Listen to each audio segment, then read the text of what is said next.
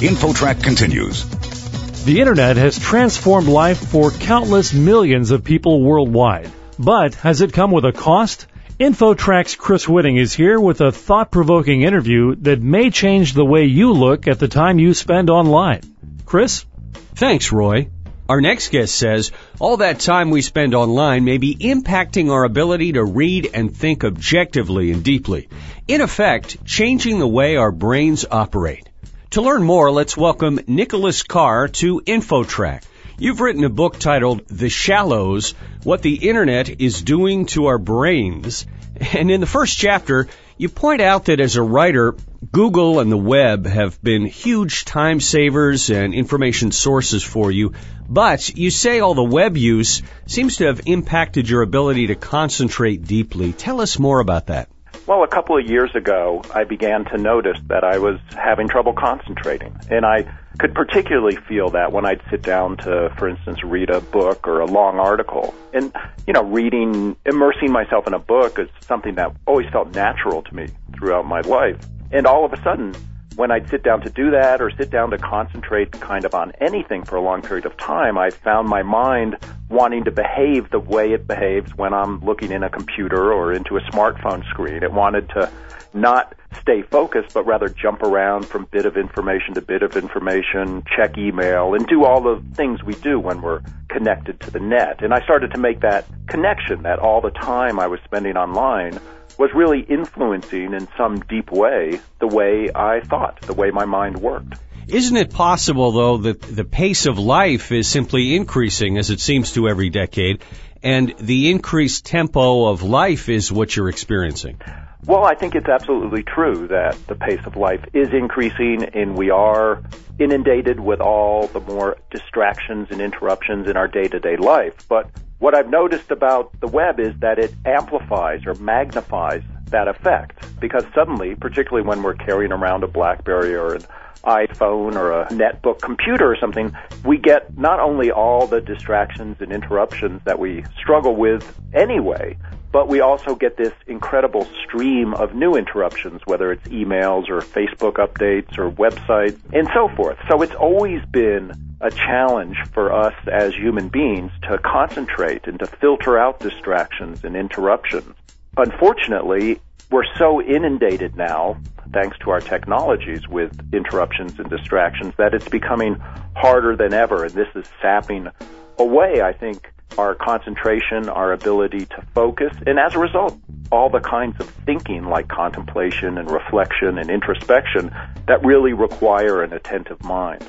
Nicholas, I'm sure some research has been done into this area to see how the brain may be affected. What can you tell us about that?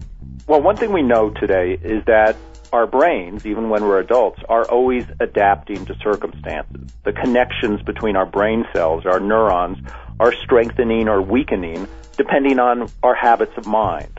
And there have been a lot of studies that show that the kind of characteristics of the internet as a information technology, things like hypertext, which give us the links that let us jump from page to page, multitasking, interruptions, all of these things can have the effect of dividing our attention and keeping us in this perpetual state of distractedness. And so since we know that the brain adapts so readily, what we can infer is that we're training our brains to be scattered surfers and scanners and browsers, but we're neglecting the calmer and quieter modes of thinking that require deep focus. In your book, you tell a story about I guess in the early days of the internet at, I believe it's at Xerox, people are talking about email and somebody, a scientist is very angry and says, who would want to be interrupted by email when you're trying to work? Of course, those times have changed a little bit, I guess, since then. They've changed radically, and that was back, I think, in the 70s when the folks at Xerox were first introducing Windows operating systems that allows you to multitask and keep lots of documents open, lots of programs running at once. What we've found since then is that it's become so natural to us to juggle lots of things that we no longer even think about all the distractions it's causing. And so one study I look at in the book shows that the average office worker today with access to a computer checks email, glances at their email inbox around 30 times an hour.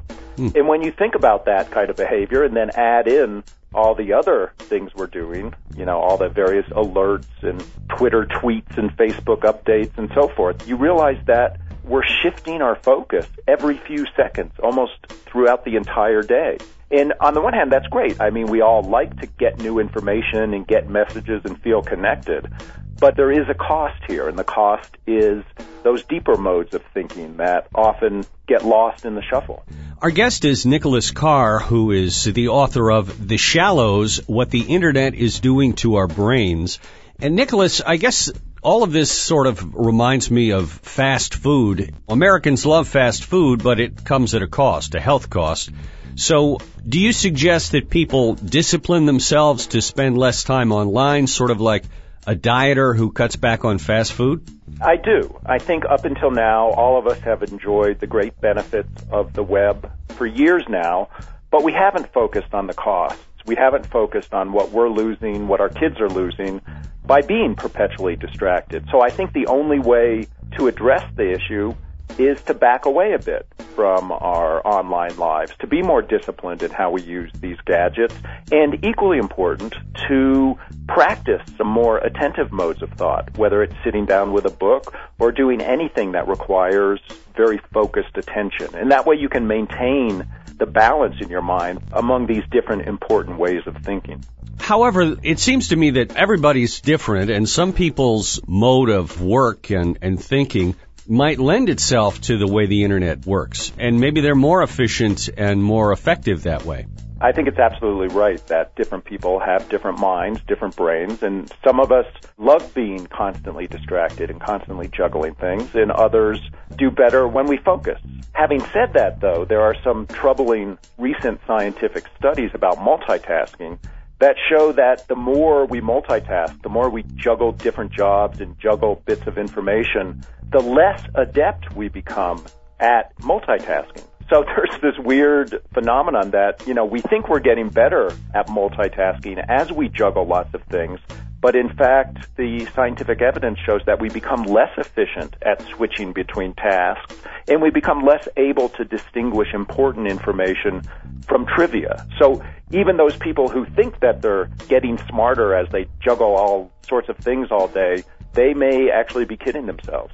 Have you found significant differences between people of different ages, different age groups, or perhaps male versus female in terms of these trends? I haven't. In fact, one of the surprises of my research was that a lot of the thinking that divides the world into two generations, the kind of net generation who's been brought up with the technology, and all the rest of us, that's actually not entirely correct. The web, as we use it, has similar effects on the brains and the thinking of middle-aged people as it does on teenagers. So we can't just assume that because we're older, we're not going to fall into the same traps in the same narrowness of thinking.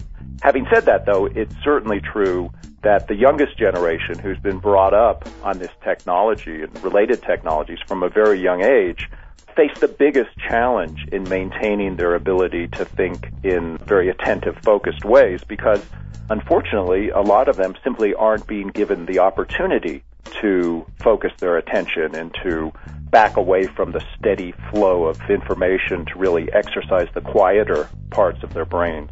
Looking ahead as things evolve and continue to change, what do you foresee in the future if people don't modify their behavior?